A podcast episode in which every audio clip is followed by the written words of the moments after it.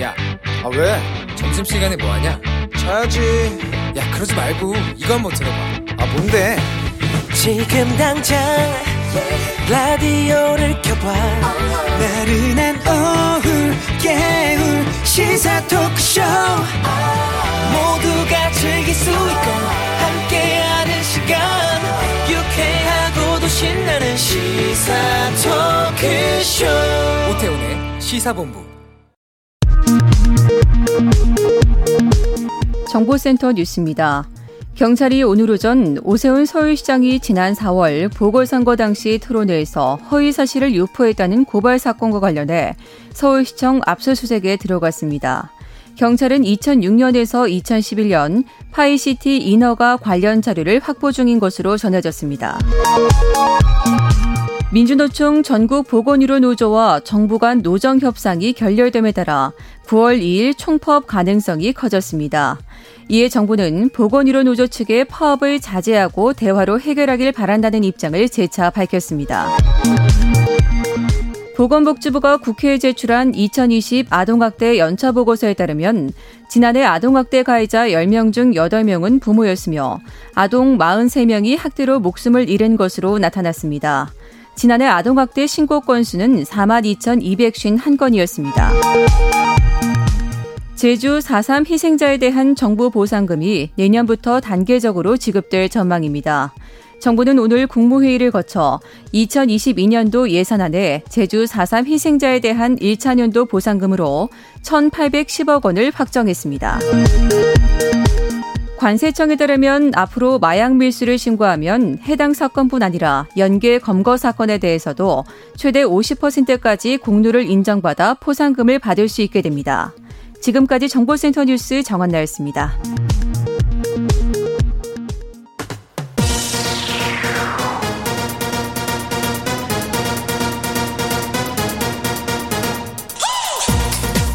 박정호의 본부 뉴스. 네, 이 시각 주요 뉴스들 정리해드립니다. 본부 뉴스 오마이뉴스의 박정호 기자와 함께합니다. 어서 오세요. 네, 안녕하십니까? 예. 어, 권덕철 보건복지부 장관 보건의료노조 총파업 관련해서 대국민 담화문 발표했습니다. 네, 이 전국 민주노동조합 총연맹, 전국 보건의료 산업노동조합이 보건인력 확충 등을 요구하면서 모레 9월 2일 총파업을 예고한 상태인데요. 네. 복지부와 보건의료 노조가 어제 오후부터 오늘 새벽까지 밤샘 협상을 했어요. 하지만 합의에는 이르지 못했는데요. 네. 핵심 쟁점에서 입장 차이가 좁혀지지 않고 있습니다. 이 권 장관 얘기를 들어보면 큰 틀에서 공감대는 마련됐지만 합의의 구체적인 수준에서 차이가 있다. 음. 이렇게 얘기를 하고 있고요. 네. 보건의료 인력이 제대로 보상받고 아, 계속 근무할 수 있도록 관련 예산을 확보하고 제도 개선에 나가겠다 아, 이렇게 밝혔습니다. 아, 또한 이 공공의료 확충을 위해서 협의체를 구성해서 논의하자 이런 얘기를 했는데요. 사실 공공의료 같은 경우는 재정 문제도 있고 음. 지자체에 관련해서 논의할 게 좀 많기 때문에 네. 시간이 좀 필요하다는 게 복지부의 입장입니다. 어쨌든 아직 시간이 그래 남아 있는 만큼 더 어, 논의를 통해서 어, 최대한 파업에 막겠다는 게 정부의 입장입니다. 어, 그러니까 파업 시간은 지금 9월 2일부터 파업하겠다는 거잖아요. 그렇습니다. 내일 모레. 네. 어, 계속 협상은 좀 이루어질 것 같은데 좀 보겠습니다. 자 그리고 언론중재법 관련해서 어, 여야 간에 뭐 잠정 합의라고 좀 보도가 되고 있는데 네. 어떤 수준인 거예요? 어, 예, 윤호중 민주당 원내대표와 김기현 국민의힘 원내대표가 오전에 만나서요 어, 논의했는데 어, 지금 볼 때는 이 민주당 같은 경우는 추인이 있었거든요. 의원들 네. 추인이 있어서 아마 잠정 합의가 합의로 바뀌는 상황이다라고 보시면 되겠고 음. 이 언론중재법 개정안 이번에 상정하지 않기로 했고요. 9월 27일에 상정하기로 합의했습니다. 아, 그런데 이제 그때까지 어떻게 하느냐? 8인 협의체를 만든다는 거예요. 네. 그 여야 두 명씩, 그다음에 또 여당이 추천하는 인사 두 명, 야당이 추천하는 인사 두 명, 여덟 명의 협의체를 꾸려서 논의해 보자. 음. 아, 이런 거고요.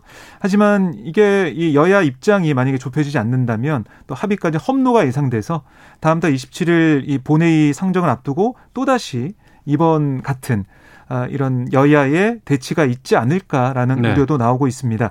어쨌든 이렇게 잠정 합의가 아, 되고 어, 이렇게 흘러가면서 오후 2시부터 본회의가 열리게 됐거든요. 네. 수술스 CCTV 설치법 또 사립학교법 개정안 등을 처리하기 위한 본회의에서 아, 이런 민생 법안들이 처리될 것으로 보입니다. 그러니까 언론중재법 제외한 다른 안건들은 처리할 것이고 네. 그렇습니다. 언론중재법 개정안은 9월 27일 추석 이후에 처리하겠다라고 네. 잠정 합의가 된 건데 뭐 지난번에 8월 25일 날 처리하겠다고 했다가 못 했고 30일 날 네. 하겠다고 했다가 못 했고 그렇습니다. 27일 가봐 또 가봐야 되겠네요. 네, 가봐야 될 것 같습니다. 어, 알겠습니다. 잠시 뒤에 의원들 통해서 좀 입장 들어보겠고요. 지금 코로나 상생 국민 지원금 다음 달 9월 6일부터 지급이 되는데 이 대상 이게 다 주는 게 아니니까 대상자가 네. 되느냐 안 되느냐 여기에 대해서 여러 가지 얘기들 나오고 있는데 건강보험료로 판단한다고요? 그렇습니다. 이번 상생 국민지원금 전 국민의 약 88%가 1인당 25만 원씩 받는 지원금인데요. 네. 지급 대상을 가르는 소득 수준 올해 6월 부과된 본인 부담 건강보험료의 가구별 합산액을 기준으로 따집니다. 아, 그래서 이제 1인 가구 같은 경우는 연소득 5,800만 원 이하가 받게 된다라고 보시면 되겠고요.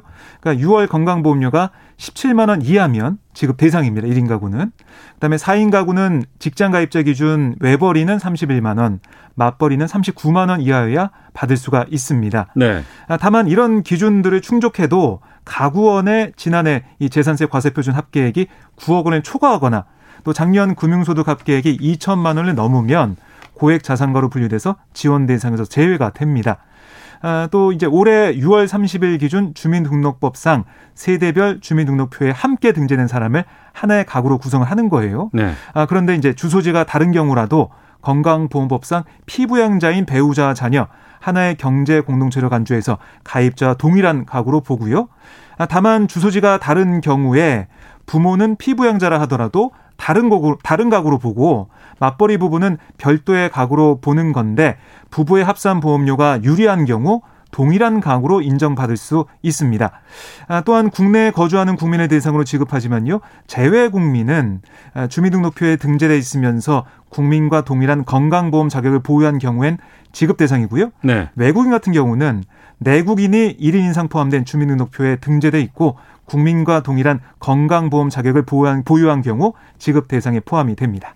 그럼 이거 정부에서 알아서 판단해서 그냥 줍니까? 아니면은 개개인이 다 지급 신청을 해야 되는 거예요? 아, 지급 신청을 해야 됩니다. 네, 아, 9월 각자가 다 신청을 해야 돼요? 따로따로? 그렇습니다. 신청을 어. 하셔야 됩니다. 예, 가만히 있으면 안 되시고요.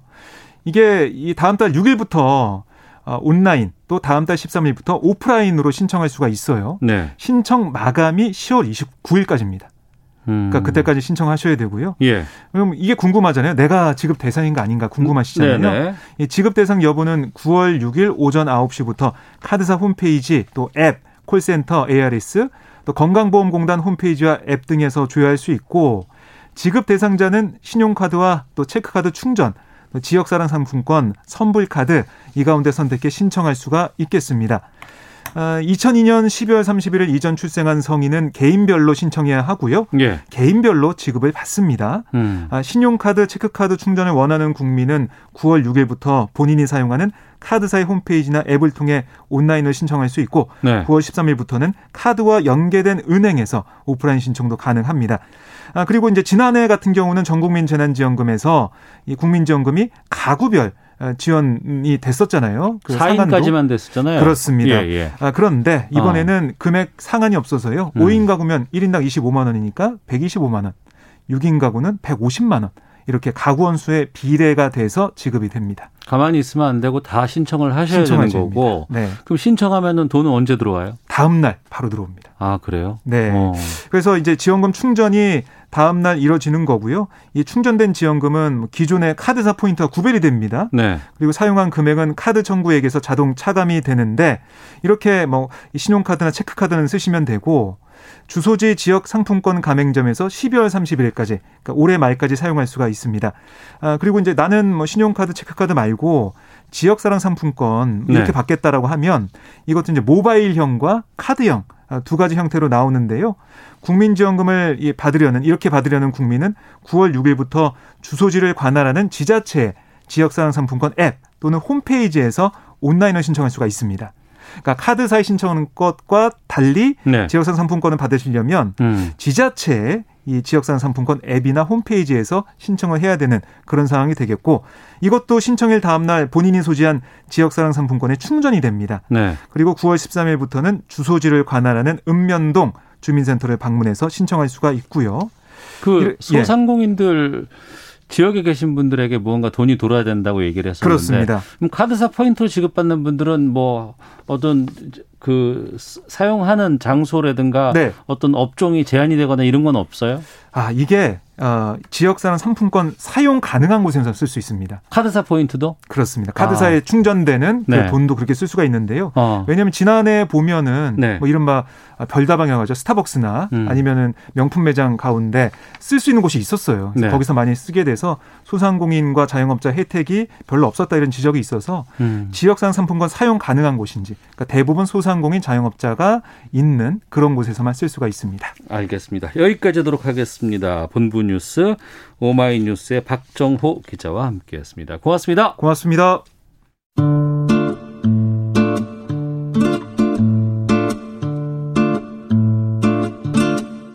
오태훈의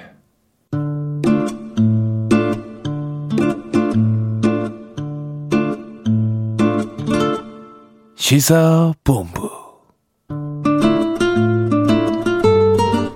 네, 시사본부 듣고 계신 지금 시각 1시 11분 지나고 있습니다. 청취자 여러분들의 참여 기다리고 있습니다. 샵 9730으로 의견 보내주시면 됩니다. 짧은 문자 50원, 긴 문자 100원, 어플리케이션 콩은 무료입니다.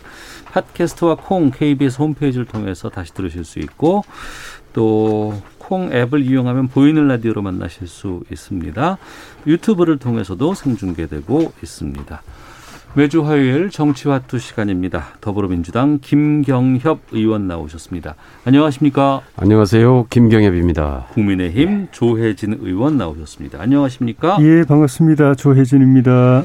먼저 오전 속보 하나 좀 짚어보고 가겠는데요. 그 경찰이 어, 오세훈 서울시장 선거법 위반 혐의로 서울시청에 대해서 압수수색 단행했다고 하고 어, 파이시티 관련 허위 사실 유포했다면서 시민단체가 고발한 건이라고 하는데 혹시 어떤 내용인지 좀 아시는지? 그 우선 그 파이시티 사건이 예.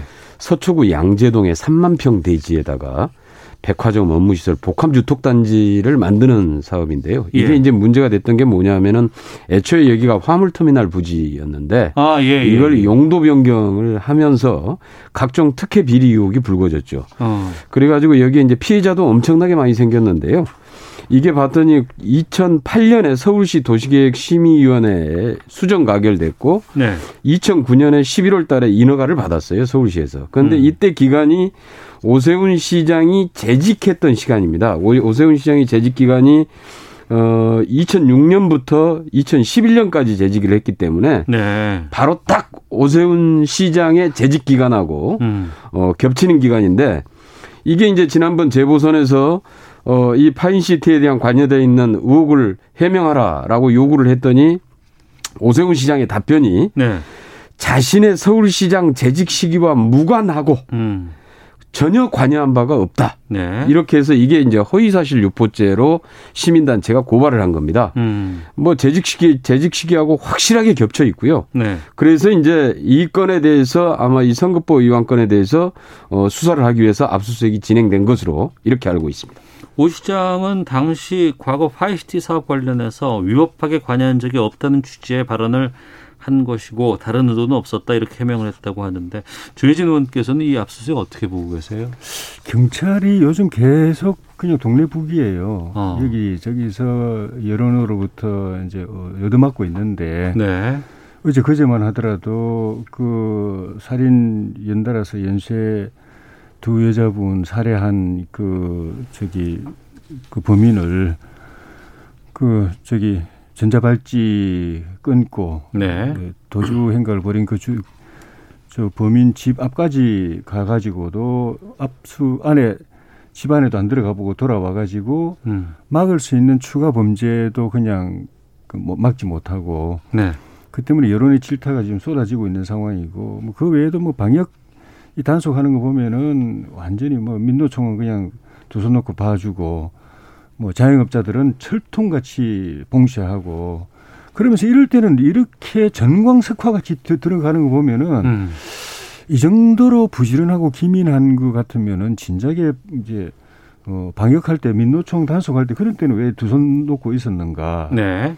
어 그리고 그 좀 전에 말씀드린 그 연쇄 살인범 그건 왜 제대로 들어가서 조사도 안 하고 그래 가지고 어 또 애꿎은 또 피해자가 생기게 만들었는가? 경찰이 이번에 압수수색은 좀 일정 정도의 뭐 의도가 있다고 보시는 건가요? 아니면 그렇게 볼 수밖에 없죠. 평소 행동이 굼뜨잖아요. 정말 어. 민생에 직결돼 있는 부분은 정말 국민들이 완전 속이 뒤집어질 정도로 그냥 엉망으로 해놓고 예. 야당 시장한테는 이렇게 압수수색 그 영장 가지고 바로 쳐들어가고 음. 그러니까 평소 평소에 다 그렇게 열심히 했으면은 누구도 그런 생각을 안 하죠. 음. 그리고 이 사건은 대법원에서 이재명 지사 그 허위사실 유포 관련해서 대법원이 무죄 판결 내린 그 기준으로 하면은 이건 사건도 될 수도 없습니다. 네. 뭐 이게 조사하고 뭐 수사하고 할 것도 없어요. 예, 예. 예. 우리 조혜진 의원님은 왜 경찰이 그 이렇게 수사 야당 의원에 대해 야당 에, 시장에 대해서 어, 수사를 열심히 하냐 정, 정광석과 이렇게 지금 얘기를 하시는데 부산 박형준 시장 건도 이와 사실 비슷한 건입니다. 그러니까 본인이 선거 때에 어, 지난 청와대 홍보기획관으로 재직할 때에 4대강 관련해서 민간인 불법 사찰을 지시한 적이 없고 보고받은 적도 없다. 이렇게 이제 몇 번을 걸쳐서 얘기를 했단 말이에요. 그런데 그 다음에 정보위에서 확인된 거는 이미 홍보기획관으로서 불법 사찰을 지시한 내용이 드러나 있고 그 다음에 보고한 내용이 있고 그걸 대통령께까지 보고해서 이명박 대통령에게 네. 보고해서 이명박 대통령의 지시까지가 다 지금 드러나 있습니다. 근데 왜 여기는 이렇게 수사가 이렇게 잘 안 하는지 모르겠어요. 음. 거기 여기 제대로 신속하게 들어가야죠. 예, 그거는 이 야당이라고 그 너무 봐주는 거 아닌가요, 이게 지금? 우리 문재인 대통령께서 임명하신 경찰청장한테 바로 말씀하시면 바로 네. 움직입니다. 김여정 한마디에도 경찰청장이 바로 기민하게 움직이는 경찰청장이기 때문에 아니 몇번왜 수사 안 하느냐라고 했는데도 안 해요. 대통령께서 말씀하시면 하고 있는 건지 움직입니다. 모르겠는데 이 진척이 안 돼. 진척이 도대체 지금 선거가 예, 끝난 지가 예, 지금 두몇분 달이. 됐는데 예. 어떤 상황인가 네. 오 시장 오전에 같은 속보가 경우에는 있어서 예, 예. 오 시장 같은 경우에는 지금 본인이 말한 그 일과 무관하다는데 방점이 있는 겁니다. 알겠습니다. 예, 그 이제 예. 의혹을 제기하는 측에서는 그 일에 관여해가지고 비리의 공범이 아니냐, 알겠습니다. 위법이. 아니냐 그 예, 예. 이야기인데 그거 전혀 무관하다는 그걸 허위 사실이라고 고발해버린 거예요. 알겠습니다. 그걸 가지고 영장 들고 들어간 거고. 오전에 속보 상황이 나와서 두 분께 좀 여쭤봤는데 이건 앞으로도 계속해서 지금 어, 여야 간에 좀 이슈가 되지 않을까 싶은 생각이 들고요. 또 수사 결과가 좀 뭐가 나오겠죠. 좀 그때 또 다시 두 분과 좀 제대로 한번 말씀 나눠보도록 하겠습니다. 언론중재법 개정안에 대해서 좀 여쭤보려고 그랬었는데 이게 갑자기 나와서 예. 잠깐만요. 지금 그러면 두 분께서 그 의총이 있었나요? 오후에? 저 예. 1시 전에? 11시에 오전에 했었죠. 양당이 오전에? 동시에 예. 열정이 있었습니다. 그러면은 제가 이해를 그 속보 내용이 맞는지 좀 확인을 해 주세요. 어, 개정안 처리는 오늘은 없고 오는 9월 27일 추석 지나고 난 다음에 처리하기로 합의한다. 그리고 협의를 구성할 수 있는 협의체를 만들어서 거기에는 뭐 민관 아, 민 그리고 뭐 정치계인들 같이 협력해서 8인 체제를 구축한다. 이렇게 정리되는 게 맞습니까? 네, 네, 맞습니까? 맞습니다. 네 어. 맞습니다. 그동안 민주당에서는 기필코 이건 해야 되겠다라고 하더니 또 다시 미루셨어요. 어떻게 된 겁니까? 어 지금 이제 어제 그 상황이었는데요. 네. 어 사실은 이제 민주당에서는 그 처리를 해야 된다. 네. 그동안에 충분히 상임위하고 법안 소위 상임위 그다음에 법사위까지 계속해서 논의를 해 왔고 네. 그다음에 상당 정도의 야당 의견도 수렴을 했고 네. 그래서 이제 여기에서 어어이 처리를 해야 된다 그랬는데 사실은 어 문제는 이 본회의의 상정 권한이 국회의장 권한이거든요. 네. 국회의장이 음. 아, 합의를 해라. 네. 어, 더 합의를 하지 않으면은 음. 상정을 못 하겠다. 네. 이제 이래 가지고 사실 상정이 안 되면서 어제 이제 무산이 됐던 거였죠. 예. 어, 그런데 이제 문제는 이제 그러면은 뭐 국회의장의 말씀에 따라 의해서 좀 더 협의를 해보자. 그래서 이제 오늘 그 저기 언론단체, 시민단체, 여야 간의 전체 어 협의체 구성도 이제 합의를 했던 거고 그래서 여기에서 합의를 해서 한 번 더 충분히 더 논의를 한번 해보고 9월 27일 날 이제 본회의에 상정한다라고 이제 합의를 한 것인데요. 문제는 이제 이 문제에 대해서 사실은 실질적으로 여기에서 이제 협의체가 가동이 되고 네. 여기에서 좀, 좀 논의가 좀 돼야 될 텐데 아직까지 국민의힘의 방식으로 봤을 때는 무조건 반대만 해와서 음. 여기서 또 어떤 안이 나오겠냐. 그동안에 사실 어, 국회의장께서도 계속해가지고 야당의 대안이 뭐냐. 수정안이 뭐냐. 안을 가지고 와라. 계속 얘기를 했는데 사실 없고 무조건 반대만 해왔거든요. 네. 이러다 보니까 사실 여기까지 온 건데요. 어제 이제 강행을 하자, 처리를 하자라는 의견들이 이렇게 대안도 없고 더 이상 논의할 의지도 없는 어, 야당과 어떻게 협의를 하느냐 사실 이제 이런 의견들이 굉장히 어제 다수였어요. 네. 네. 음. 국민의힘은 징벌적 손해배상 이 자체가 문제가 많다. 계속 이제 반대하는 입장이었는데 그래도 이제 협의체 구성으로 좀 이렇게 전환한 이유는 좀 어떤 겁니까?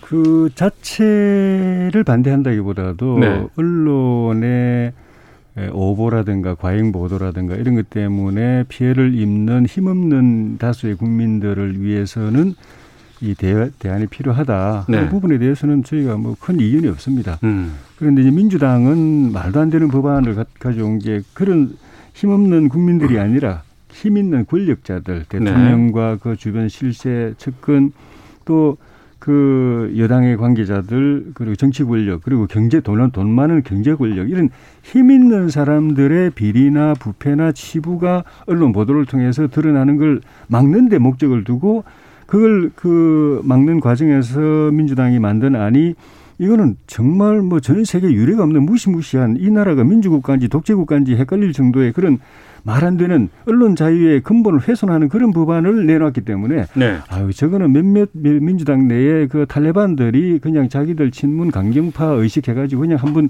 던져본 거겠지 설마 저걸 하겠냐 이런 생각이었던 거죠. 음. 만약 진지하게 논의를 하- 한다고 하면 우리 입장은 있기 때문에 그걸 네. 우리 입장대로 이제 대안을 가지고 이야기하면 되는 것이고 음. 그 내용 자체가 말 안 되는 거 저거는 그냥 해- 그냥 던져본 거다 이런 생각했는데 느닷없이 한다고 그러니까 난리가 난 거 아닙니까? 우리 당만 난리가 난 게 아니라 민주당 지지층인 언노조나 뭐 민원연이나 뭐 심지어 민변까지도 문제 제기하고 뭐 세계 유수의 언론 단체들은 더 말할 것도 없고 민주당 내부의 민주당을 지켜온 원로들 전직 국회의장들 김원기, 임채정, 뭐 문희상 이런 분들까지 지금 반대하고 네. 그리고 민주당 의장을 지낸 과거 이제 일른우리당 민주당 이때 의장을 지낸 뭐 이부영 전 의장이라든지 또 유인태 전 사무총장이라든지 이런 분들도 공개적으로 반대하고 민주당 의원들 안에서도 반대 의견이 또 확산돼 가고 음. 그러니까 아 이대로는 안 되겠다 싶어 가지고 민주당이 이제 저는 출구를 찾고 있는 과정이라고 생각합니다. 민주당이 출구를 찾고 있는 과정이라고 말씀해 주시는데.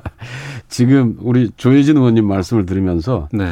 아마 법안 내용을 전혀 안 보신 것 같아요. 아 그렇게 말씀하시면 안 됩니다. 국민의 내용, 국민의 힘이 아이고, 이 법안 내용을 잘 모르고. 있어요. 왜 그러냐면 봤습니다. 이것이 정권을 정권 비판을 봉쇄하는 법이라고 얘기하잖아요. 여기에 권력자는 고위공직자하고 선출직 공직자는 대상이 아닙니다. 징벌적 네. 손해배상제. 당연히 그걸 알면서도 계속 정권 비판을 봉쇄하는 것이다. 음. 그리고 비판은 여기에 대상이 아닙니다. 명백한 허위 사실, 조작 보도에 네. 한정됩니다. 그것도 고의성과 의도성이 입증이 돼야 됩니다. 음. 그렇기 때문에 이거하고는 전혀 이 뭐 무슨 그 뭐 최순실 보도를 할 수 없다 뭐 이런 얘기도 하는데요. 최순실 보도가 허위 보도였습니까? 그건 팩트에 근거한 보도였습니다. 그리고 국정농단으로 밝혀졌고요. 당연히 보도해야 해야 되고 그건 의무입니다. 비판을 하는 시각의 문제나 관점의 문제, 평가의 문제가 아닙니다. 명백한 팩트를 왜곡하거나 조작했을 경우에 문제가 되는 겁니다. 예. 그런데 그것은 그것도 그 문제도 어 선출직 공직자들이나 고위공직자들 그다음에 대기업의 임원들에게는 적용하지 않습니다. 권력에 대해서는. 그리고 문제는 국민이 받는 피해입니다. 여기에 핵심은 국민들이 자기 개인적인 그, 그, 이 사생활에 대한 가짜 뉴스로 인해서 인생사가 파탄이 나고 가정이 파괴되고 사업 자체가 완전히 파산해 가고 이렇게 하는데 실제로 이 가짜 뉴스로 인한 이득은 누가 보느냐. 이 가짜 뉴스를 생산해서 유포시키는 언론입니다. 언론이나 뭐 SNS나 다 마찬가지인데요. 여기에서 가짜 뉴스를 만들어서 어, 좀 더 충격적이고 자극적인 가짜 뉴스를 만들어서 배포하면은. 예, 예. 거기에 딸린 조회수나 구독수로 어, 광고료를 받고 네네. 광고료는 수천만 원, 수억씩 받고 나서 그 다음에 나중에 가짜 뉴스 허위 보도로 입증이 돼도 1, 200만 원 벌금 내면 끝나는 이렇게 해가지고 피해받는 국민들이 어떻게 보상을 받습니까? 알겠습니다. 예. 그 문제는 이걸 어떻게 막을 거냐라고 하는 게 핵심입니다. 음. 그런데 이거 자체를 자꾸 왜곡하고 있는 건데 그거 자체가 가짜 뉴스입니다. 정권 비판을 봉쇄한다. 이 알겠습니다. 주장 자체가 가짜 뉴스입니다. 그것은 예. 법안을 모르고 하는 것이다. 이런 얘기입니다. 예, 조혜진 의원께 시간 드리겠습니다. 민주당이 그 최순실 보도 그 때문에 덕을 많이 봤죠, 사실은. 그 때문에 국민이 탄핵도 덕을 많이 가능했고, 봤죠. 탄핵도 가능했고 예. 일찍 집권했고. 근데 그때 보도를 지금 민주당이 처음에 내놓은 이 법안 내용대로 딱 갖다 대면은요. 네. 다, 다 줄줄이 감옥 갑니다. 줄줄이 감옥 갑니다. 근데 그때 왜 놔뒀느냐? 진짜로 그런 보도를 그, 저, 이 통제해야 된다라고 생각했으면 그때 아마 이거는 우리한테 도움은 되지만 그래도 언론의 이 정도를 벗어났다. 이거 완전히 가짜뉴스가 횡행한다. 이런 선동 그 보도가 횡행한다. 건 곤란하다.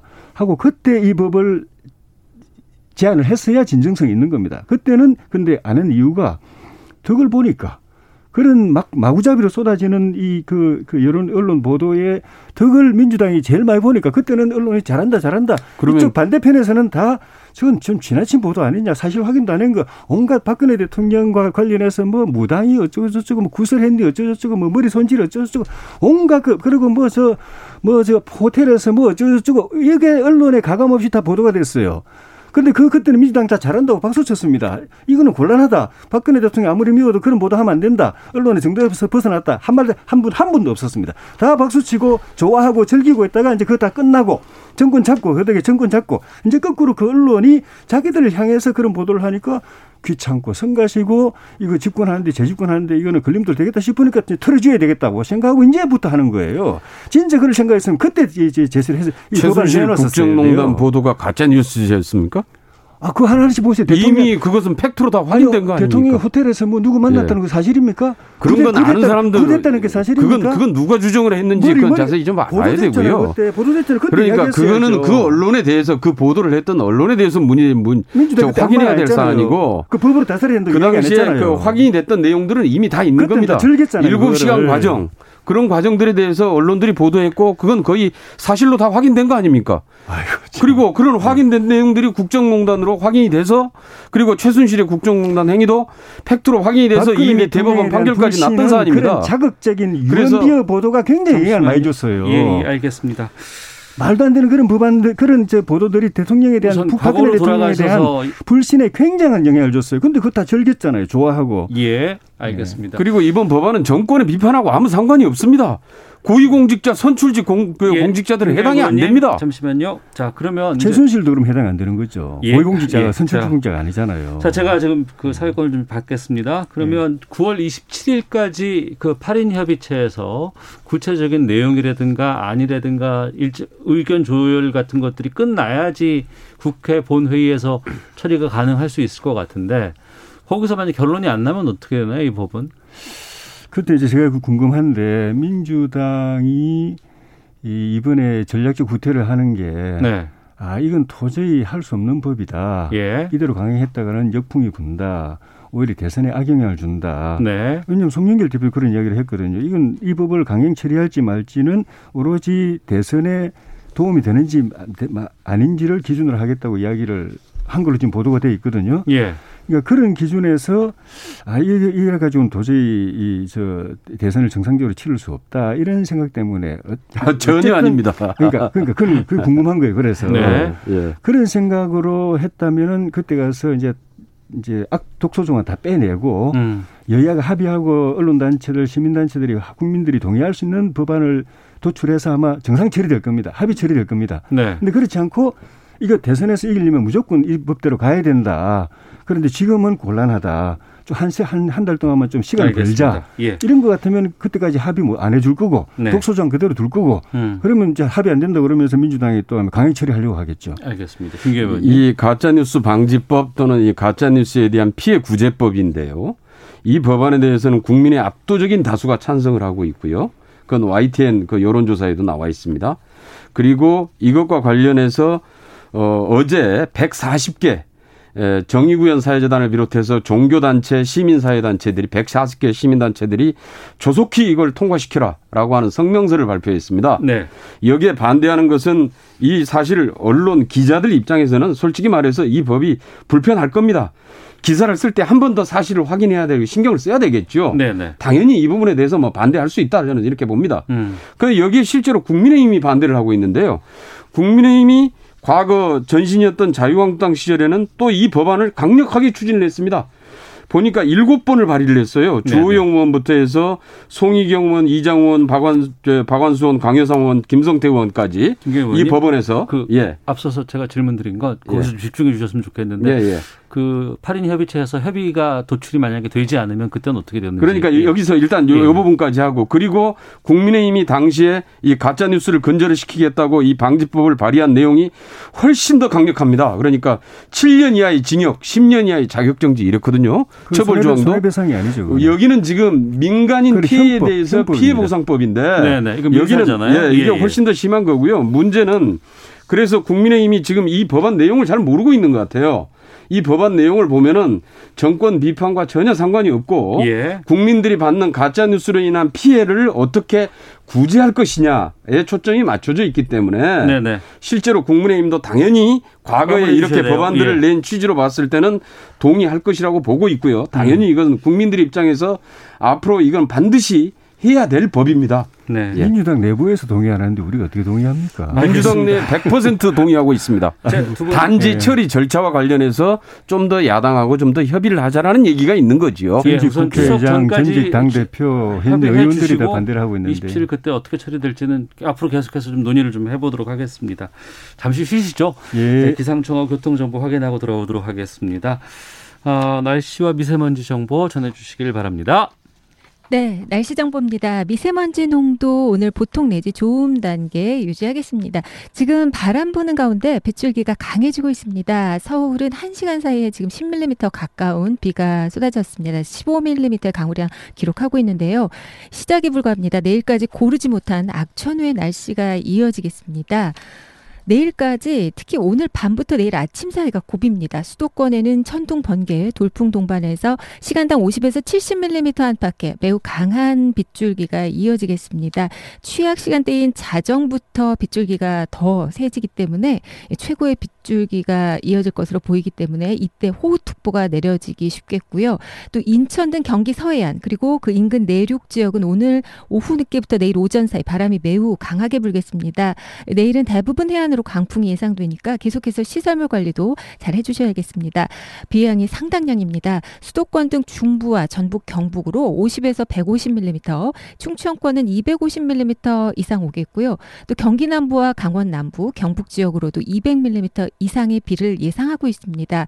대부분 내일 낮에 그치겠고요. 남부 지방은 오늘 밤사이 소강 상태를 보이기 때문에 내일도 가끔 더 이어지겠습니다.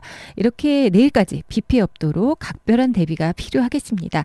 오늘 낮 최고 기온은 서울 24도 등 23도에서 31도 분포고요. 내일 서울의 아침 기온은 20도, 낮 최고 기온은 25도로 계속해서 예년 기온을 밑돌겠습니다. 지금 서울의 기온은 18.7도입니다. 지금까지 날씨였고요. 다음은 이 시각 교통 상황 알아보겠습니다. KBS 교통정보센터 이현 씨입니다. 네, 들으셨지만 이번에는 중부지방을 중심으로 큰 비가 예보됐습니다.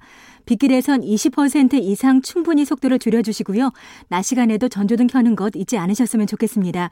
지금 고속도로는 정체가 심한 건 아닌데요. 경부고속도로 부산 쪽으로 판교 진출로에서 옆으로 넘어진 승용차를 처리하고 있습니다. 2, 3차로가 막혀 있어서 혼잡하고요. 이 전후로는 한남에서 서초, 신갈에서 수원 쪽으로 막힙니다. 서울 방향 달래내에서 반포까지 서울 시구간 정체 여전한 상황이고요. 수도권 제일 순환고속도로 일산 쪽인데요. 송내 부근에 사고가 나면서 시흥에서 송내 쪽의 정체 더 심해졌습니다. 판교 방향으로 이동하신다면 자유로 부근에서 밀리다가 노우지에서 중동 쪽으로 정체입니다. 빗줄기가 굵어지면서 서울 시내 한강 주변 도로 혼잡 커지고 있는데요. 올림픽대로 공항 쪽으로는 동작대교 부근에 고장난 차도 있었고요. 지금은 청담대교부터 영향을 크게 받고 있습니다. KBS 교통정보센터였습니다.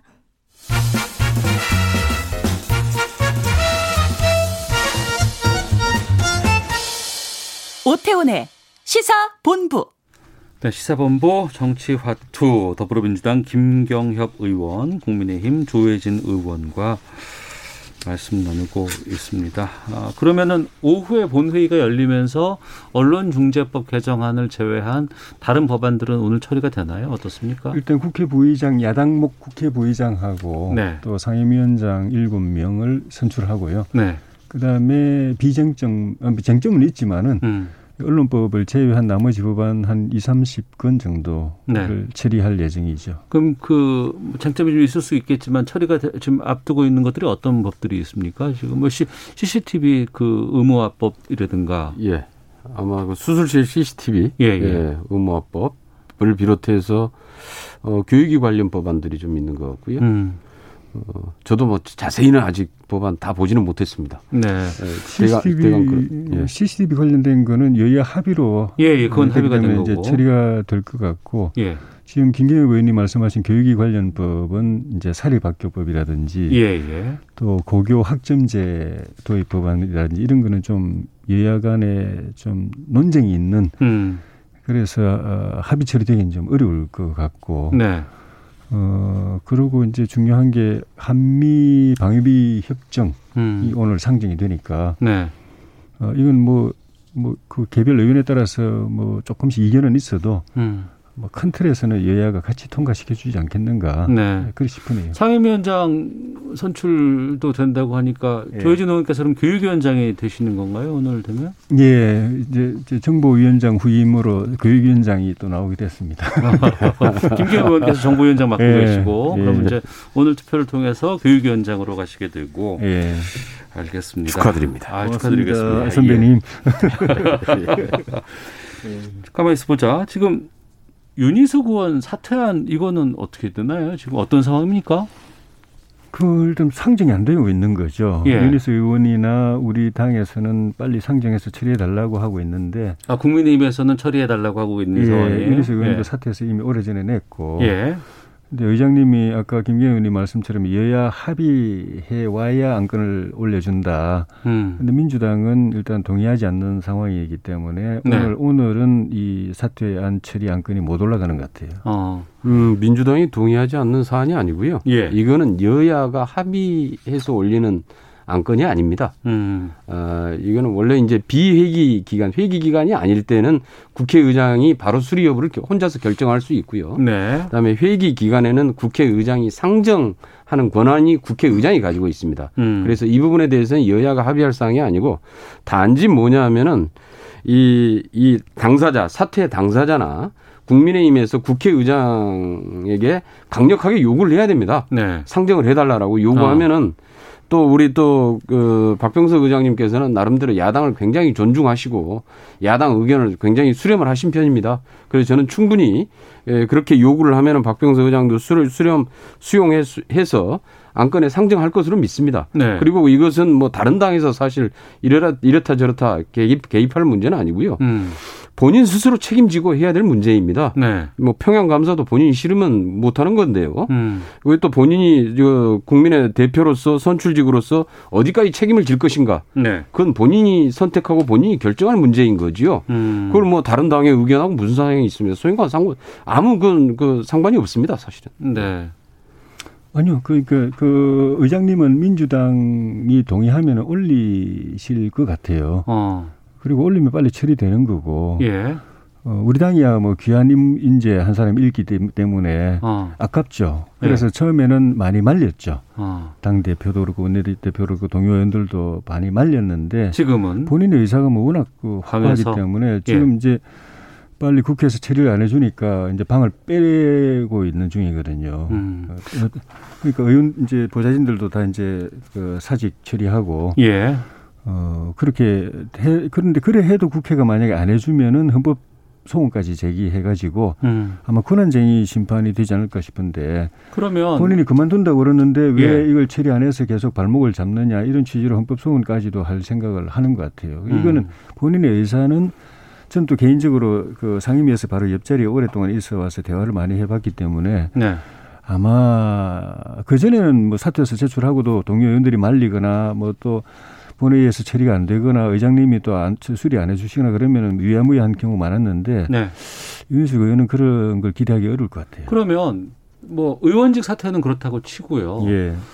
그러니까 권익위에서 이제 부동산 전수조사 결과로 음. 문제가 있다라고 이제 드러났기 때문에 이게 좀 논란이 된 거 아니겠습니까? 예, 예. 부친의 부동산 투기 의혹은 소명으로 국민의힘에서는 그냥 그 받아들인 걸로 전 알고 있거든요. 그러면은 부친께 소명된 게 아니고 네. 본인 본인이 그 사실을 몰랐다 관여하지 않았다는 소명을 받아준 거지. 그러니까요. 부친 사안은 우리가 소명하고 말고 할 어. 대상이 아니죠. 그러면 윤희숙 의원은 이 부동산 투기 의혹과 관련해서는 전혀 관계가 없다고 그냥 인정하시는 겁니까? 그 일단은 본인 소명을 받아준 상태고 예. 그에 대해서는 본인도 공수처하고 또 그 경찰 특수본에다가 빨리 네. 자기를 수사해 달라 음. 수사 협조하겠다라고 네. 이야기해 놓은 상태이기 때문에 네, 네. 문제가 있으면 거기서 다 나오겠죠. 아, 문제가 있으면 그쪽에서 수사를 예, 통해서 우리 밝혀질 것이다. 해명보다는 그, 그 수사기관 의 수사가 더 중요한 거 아니겠습니까? 예. 예.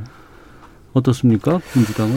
그 윤희숙 의원님은 사실 이제 가장 강력하게 부동산 투기를 에, 비판하던 의원으로 아주 유명하죠. 네, 네. 어, 그래서, 어, 근데 이제 문제가 이번에 밝혀진 게, 어, 세종시에 에, 본인의 아파트 특별 공급을 받아서 2억 몇천만 원의 시세 차익을 남기고 팔았다.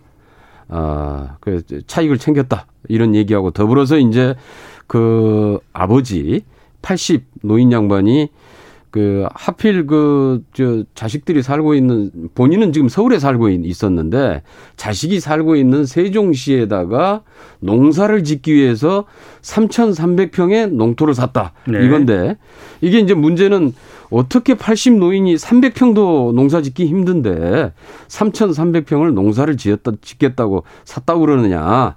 그리고 왜 서울에 살던 노인 양반이 자식들이 살고 있는 세종시에다 농- 농사를 삼고 계속 왔다 갔다 했는데 자식들이 그걸 몰랐다라고 얘기하는 게 국민들이 이게 납득할 수 있겠느냐라고 하는 의혹인 것이고요.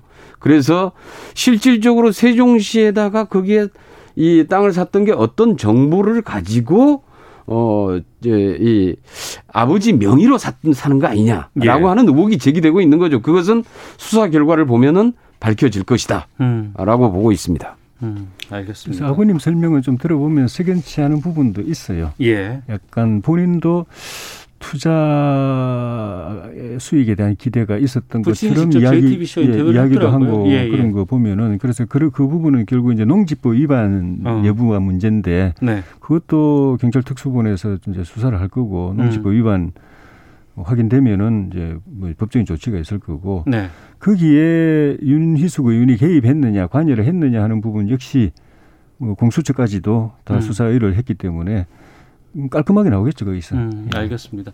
그런 상황이라 그러면 이게 자연스럽게 이제, 국- 이제 국- 국회의원 전수조사가 이제 이루어졌기 때문에 대선 앞두고 대선 주자들도 다 해야 된다라는 주장이 있는데 거기에 대해서는 큰 이견은 지금 없으신 거죠? 어떻습니까? 우리 당에서는 뭐 최재형 후보, 홍준표 후보 등등이 네. 이 현역 의원인 대선 주자들은 다 조사받아서 검증받고 이렇게 된 거 아닙니까? 근데 네.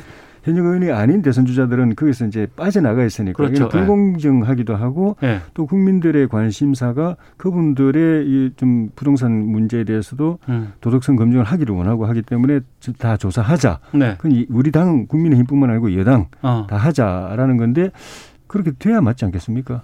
맞습니까? 예, 당연히 뭐 대선 주자로서 어. 지금 부동산 투기가 가장 큰 문제가 되고 있는 상황이기 때문에 네, 네. 당연히 대선 주자의 검증, 그 부동산 음. 투기 이 여부에 대한 검증은 당연히 철저하게 이루어져야 된다라고 생각하고요. 음. 예, 그게 그거에 따라서 실질적으로 국민들도 많은 부분에 대해서 어, 선택이나 판단하게 될 것이다라고 보고 있습니다. 알겠습니다. 아유, 오늘 뜨거웠습니다. 여기까지 하도록 하겠습니다. 정치와투 김경호 의원, 조혜진 의원 두 분과 함께 했습니다. 두 분 오늘 말씀 고맙습니다. 네, 고맙습니다. 수고하셨습니다.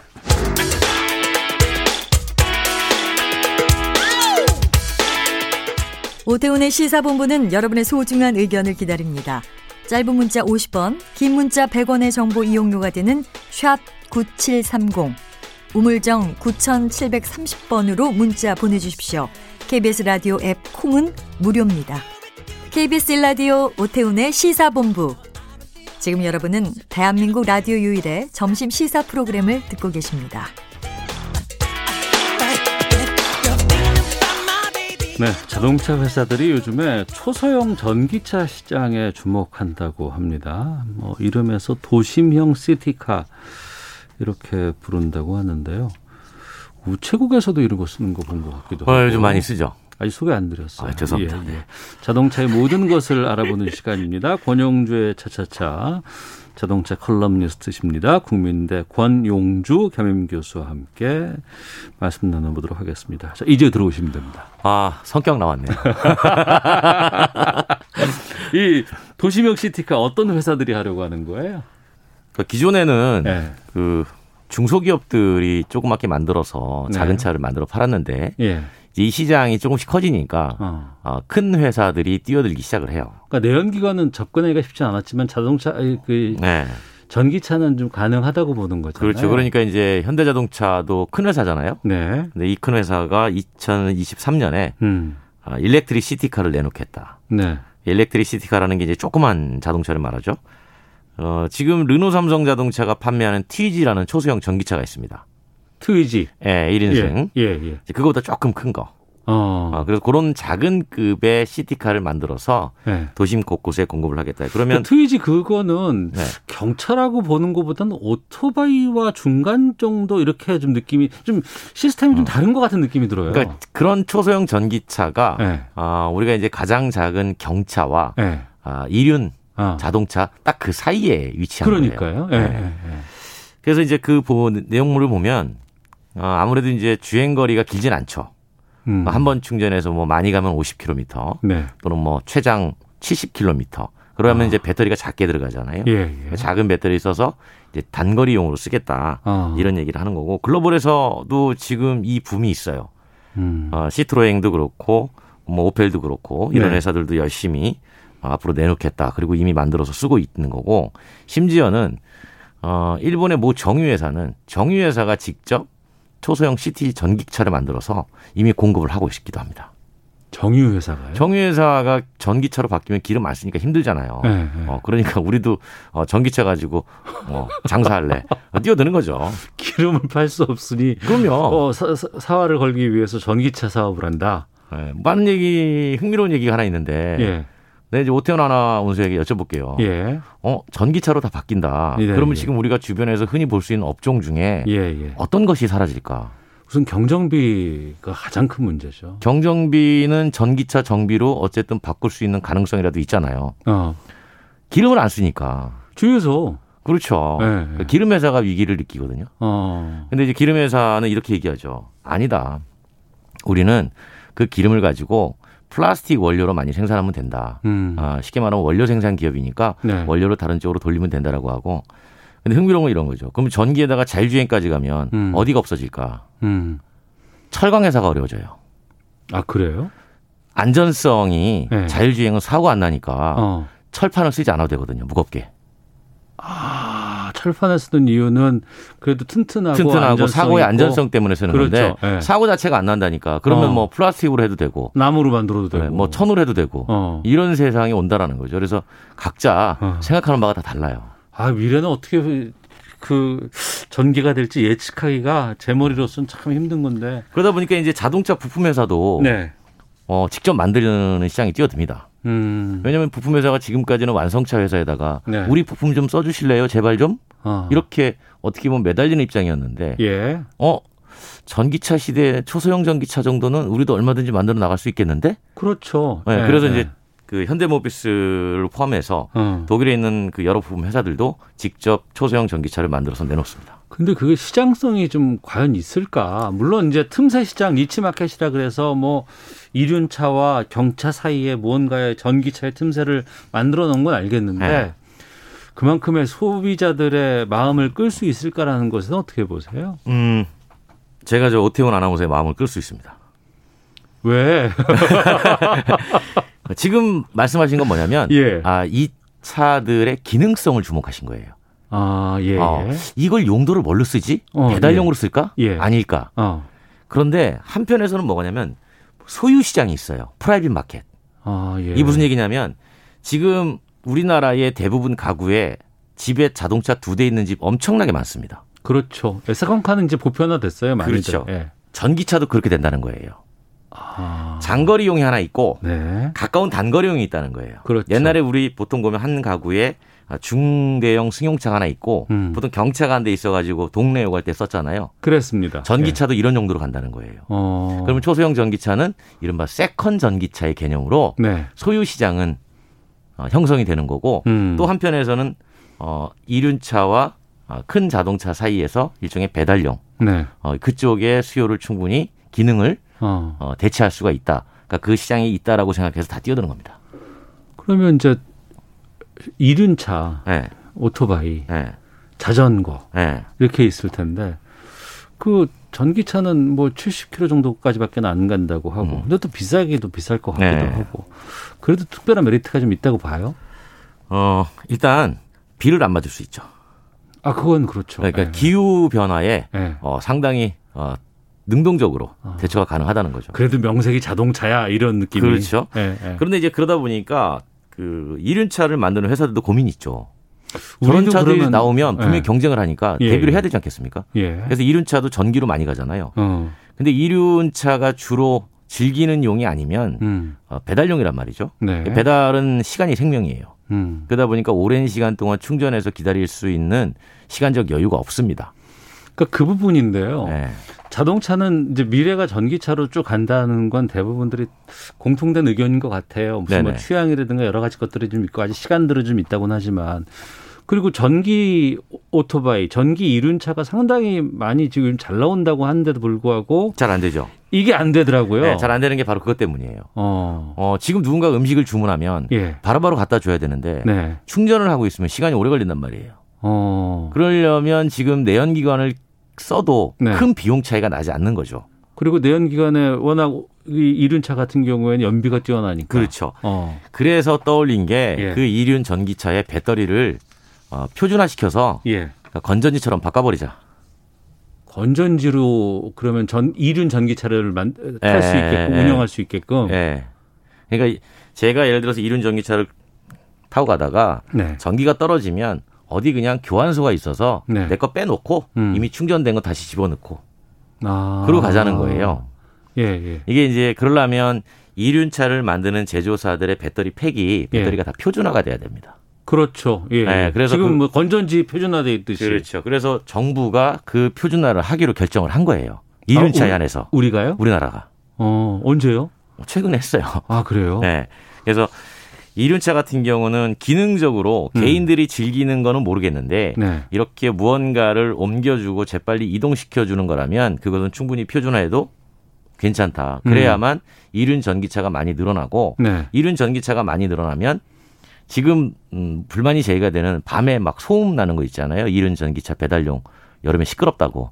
요즘에 이 배달 그 인원들이 상당히 많이 늘고 예, 예, 이용도 예. 많이 있다 보니까 그렇죠. 뭐 그런 토로들은 많이 하시더라고요. 네, 왜냐하면 우리나라의 이륜차 그 소음 기준이 예. 어, 세계에서 가장 기, 준이 낮은 나라 중에 하나예요. 아, 그래요? 네, 우리가 105데시벨인데 네. 일본도 지금 96데시벨이에요. 어. 유럽 같은 경우도 95데시벨이고. 예. 근데 우리는 105데시벨인데 음. 이걸 인지로 낮춰줘야 되는데 네. 이걸 또 방법이겠지만 이거와 동시에 이륜 전기차를 많이 보급하면 어. 일단 소음 문제가 사라지는 거죠. 그렇죠. 전기차는 소음이 없으니까. 네. 예. 그리고 그러면서 배터리를 교환하게 하면 충전에 오래 걸리는 단점도 음. 해결할 수 있고. 사실 이건 중국이 하는 방식이에요. 네. 근데 우리도 이제 그걸 이제 그 배터리 공유 스테이션 그렇죠. 이거를 이제 하기로 했다라고 말씀해 네. 주셨는데 1367님이 이 질문 주셨어요. 예. 초소형 전기차 아무래도 안전이 걱정이지 않을까요? 우체국에서 쓰는 초소형 차도 급발진 사고 등 안전 문제가 있었잖아요라는 질문 주셨는데. 그러니까 이제 안전이라는 게 자동차에서 안전이라는 게 상대적이에요. 네. 그러니까 무슨 얘기냐면 사고가 안 나고 가면 뭐 괜찮아라고 문제가 없는데 음. 어, 무언가랑 부딪혔거나 네. 어, 무언가와 추돌을 당했거나 추돌을 했을 때 그러니까 그래서- 상대가 있잖아요 항상 아, 예, 예. 그러니까 상대가 본인보다 내가 끌고 다니는 차보다 어, 상위급의 개념이면 어. 아무래도 안전성에 문제가 어, 생긴다고 볼 수가 있죠. 그렇죠. 경차를 타는 거 주저하는 이유도 바로 그런 부분이잖아요. 그렇죠. 그런데 이제 경차를 가지고 우리 교통 약자라는 얘기를 쓰는데 교통 약자는 바로 이륜차하고 자전거 보행자예요. 음. 그러니까 그 사람들은 또 경차가 큰 아, 어, 그렇죠. 예, 어, 예. 사고의 큰 뭉치인 거죠. 어. 그렇게 보면 결국은 안전장치를 얼마나 전자장비를 많이 넣어주느냐. 음. 이제 그걸 가지고 아마 정부에서 최소 필수 안전장치 등은 좀 갖춰야 된다라는 의무화를 좀 시켜야 될 거고 네. 또한 가지는 운전자의 인식이 작은 차 타는 사람들은 천천히 작게 운전하는 게 음. 사실 그게 맞아요. 네. 네. 그러면 앞서 말씀하셨던 이륜차와 경차의 중간에 있는 이전 네. 초소형 전기차 이건 가격대가 어느 정도가 나오는 거예요? 지금 정부 지원 받으면 한 400만 원대도 사요. 오토바이 값이네요. 그렇죠. 어. 예, 그래서 이 판매하는 것도 네. 우리는 자동차는 일반적으로 자동차 대리점에서 산다고 생각하는데 요즘 네. 판매하는 거 보니까 할인점에서 팔아요. 마트에서요? 예, 그리고 이제 가전 전자 매장에서도 팔고. 어. 그러니까 완전 접근 방식 자체가 네. 아 이건 그냥 바퀴 달린 전자 제품이야. 음. 그러니까 이렇게 접근을 하더라고요. 네. 그래도 다 이건 면허 같은 건 똑같은 거고 그런 거다 있어야 되죠. 똑같잖아요. 어. 예, 자동차로 분류가 돼서 자동차 관리법에는 자동차로 분류가 돼 있습니다. 음, 알겠습니다. 그 타고 다니시는 분들은 여기저기서 막 물어본다고 그래요. 이쁜데요? 이거 어떻게 또 그렇죠. 이게 운, 네. 운전은 가요? 가기는 어, 가요? 뭐 에어컨 나옵니까? 어, 아. 에어컨 안 나와요 여름에는. 그러니까 가격이 싸죠. 이렇게 얘기하죠. 알겠습니다. 자, 국민대 권영주 개명 교수와 함께했습니다. 고맙습니다. 감사합니다. 시사본부 마치겠습니다. 내일 뵙겠습니다. 안녕히 계십시오.